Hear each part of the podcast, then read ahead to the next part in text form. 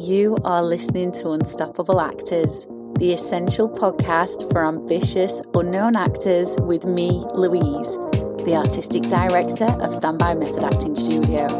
And for the last 13 years, I've been taking unknown actors with blank CVs all the way to Netflix dramas, Amazon Prime films, TV soaps, and stage plays around the world. And every week I'll be talking with you and sharing how you can become a paid working unstoppable actor because you 1000% can. An acting career is doable. Are you ready to dive into the episode?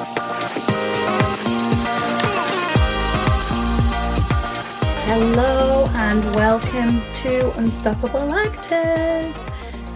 Don't know why I've started singing the intro on each new episode at the minute, but just to say I'm excited to have you here. I absolutely love talking about all things acting. And today I want to talk to you about three things I really need you to consider as you are pursuing an acting career. Now, it doesn't matter if you're right at the very start and you've just decided I need to be an actor because there's nothing in life that I love more than acting and it doesn't feel like a job and wouldn't it just be incredible to earn money from this thing that I love? You know all the way to being a jobbing actor who's regularly auditioning and you know is getting consistent acting work whilst still keeping down your day job. Like even if you're at that level these are things to refresh yourself on. And if you're right at the very beginning these are things to consider to give you a head start. So before I share that with you, just need to let you know that I've got a little gift for you that I think you are absolutely going to love. It's called the First Auditions Checklist. Now, it doesn't matter if you've been to 10 million auditions, 10 auditions, or zero auditions. This is an amazing checklist that I put together for you with some of the things that we often forget about when it comes to auditions. So if you are yet to get your first audition, I highly recommend you download it.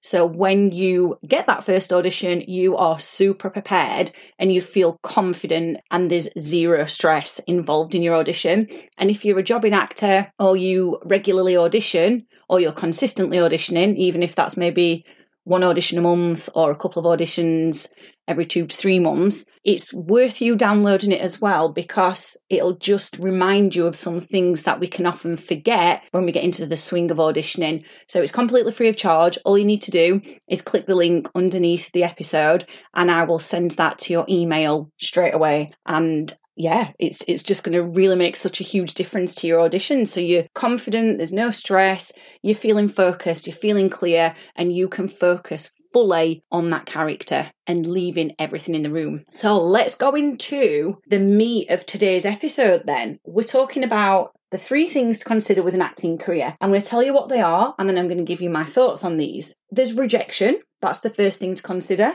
There's having time off for auditions. And then there's also funding your acting career. Three very important areas. Now, I've left the craft off, the craft of acting, your training.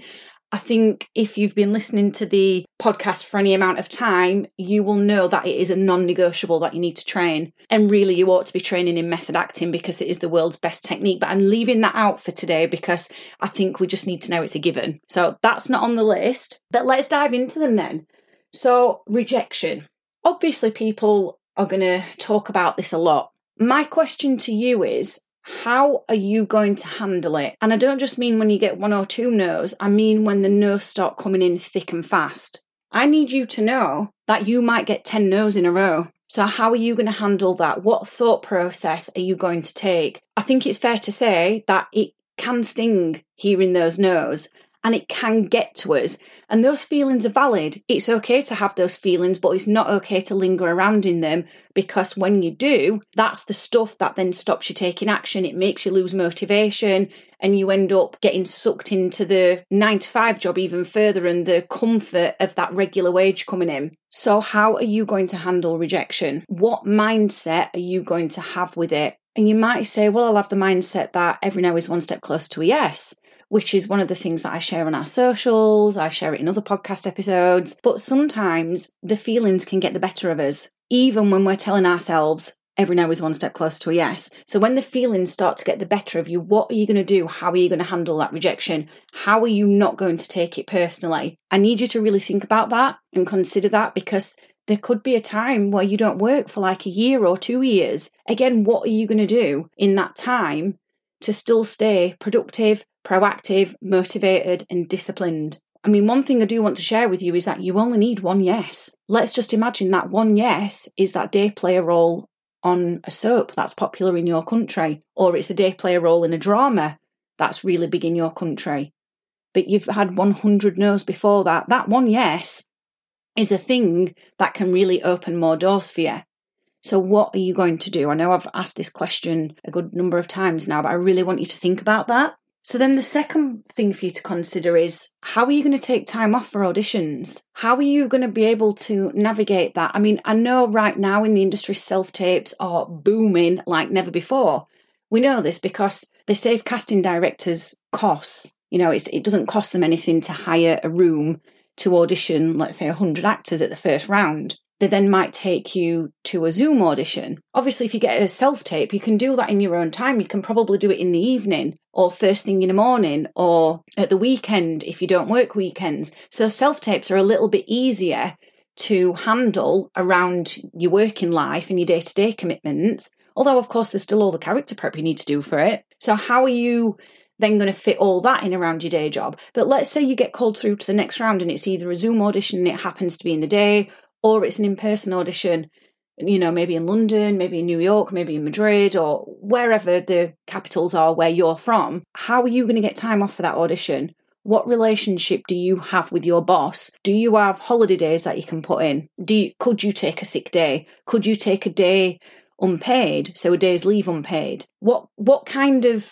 relationship do you have with your boss in terms of your career progression within the company that you're working for in your day to day job and also acting? These are all relevant things to consider. And I think it's worth making a plan and not just thinking about this plan in your head, actually getting it written down on paper. So maybe you have an acting notebook and it has different or maybe not even an acting notebook maybe an acting folder if you if you're a pen and paper girl like me i much prefer that to digital then you could have little separate sections in a folder you know with the different things so you've got a contingency plan for everything so you're not just having to think last minute and feeling stressed out and getting chaotic and flustered if you like doing things digitally maybe you could create a google drive folder and you have different folders within that for all the different areas of acting but it's really important that you do create a plan for that. Then the third thing that I mentioned considering is how are you actually going to fund your acting career? There's one thing that I want to say before I get into this a little bit deeper. There seems to be some sort of feeling in the industry, not from everybody, obviously, I'm not going to generalise, but from a good majority of people that actors are fleeced and they're scammed. But here's the thing here's what I want to impart on you. You are a business owner as an actor. You have to see yourself as a business, and the business owner is your brand as an actor. That's what you own, that business. Now, other businesses have to have capital to start up, and they also have overheads for things. So, if we think about a shop, the overhead, one of the biggest overheads, is obviously the shop itself, the rent for that, the tax on that. You know, there's lots of different overheads. So, why is acting any different? Why should we be entitled to everything for free? Especially when an acting career, when you start getting to the dizzy heights of, let's say, Hollywood, who knows, you might even end up there. Let's say Netflix. Let's say dramas on your local stations for your country. If you're getting paid in the thousands and the millions for acting, why should you start for free with everything for free? I really don't like this story that goes around in the industry that actors are fleeced and scammed. Of course, there are always going to be companies out there who are probably not legit and probably are taking advantage. But the majority of people who are offering training are not fleecing you, they're not scamming you. The, the majority of people who are doing headshots are not fleecing and scamming you, neither are showreel companies.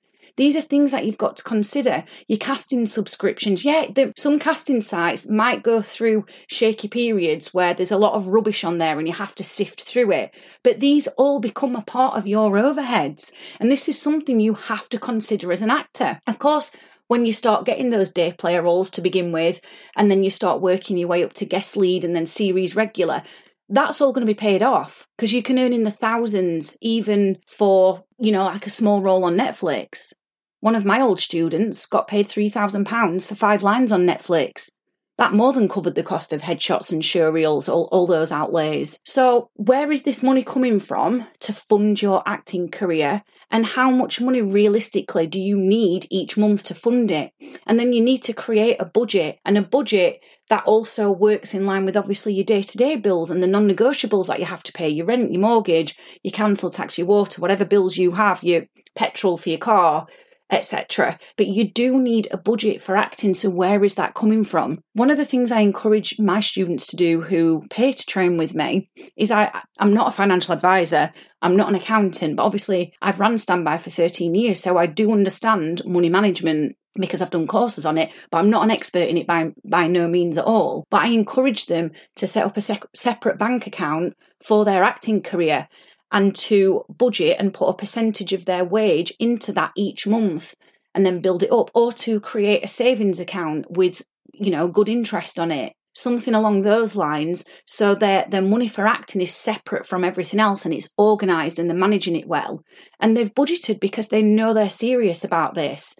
They know that they're going to have to pay for things. There's going to be initial outlays. There's going to be regular updates to headshots there's going to be regular updates to showreel editing services etc so, where is your money coming from this to fund your acting career, and how much realistically can you put aside each month if you do choose to have a separate bank account for your acting career? These are all valid things for you to consider. I really hope this has been useful. I hope you have got some ideas now about these three key areas you know, rejection, getting time off work for auditions, and funding your acting career, because this is the reality. Yes, we love acting. Yes, we love getting into character. We love emoting in scenes. We love all of that, but it is a business as well. And within business, there's the mindset section of it, there's the money management section of it, then there's also time management section of it, which are all the three things that I've covered today. If you did enjoy this episode, please do share it with your networks, share it to your socials, because these are the things that are not really spoken about that often in the acting industry, and they're very, very important, and they will help you feel more in control of your acting career as you keep taking steps forward to build your career and get to those day play roles and those guest lead roles and those series regular roles. And I'll see you again in the next episode. I've absolutely loved hanging out with you, and I really hope you found this episode inspiring. If you have, please do rate the podcast and hit follow so you never miss an episode and I can help more actors like you. And come and join one of the most supportive, uplifting acting communities on socials, the Unstoppable Actors Facebook group, where you'll get your weekly injection of inspiration, networking, and receive your free Method Actors Handbook so you can become an unstoppable actor.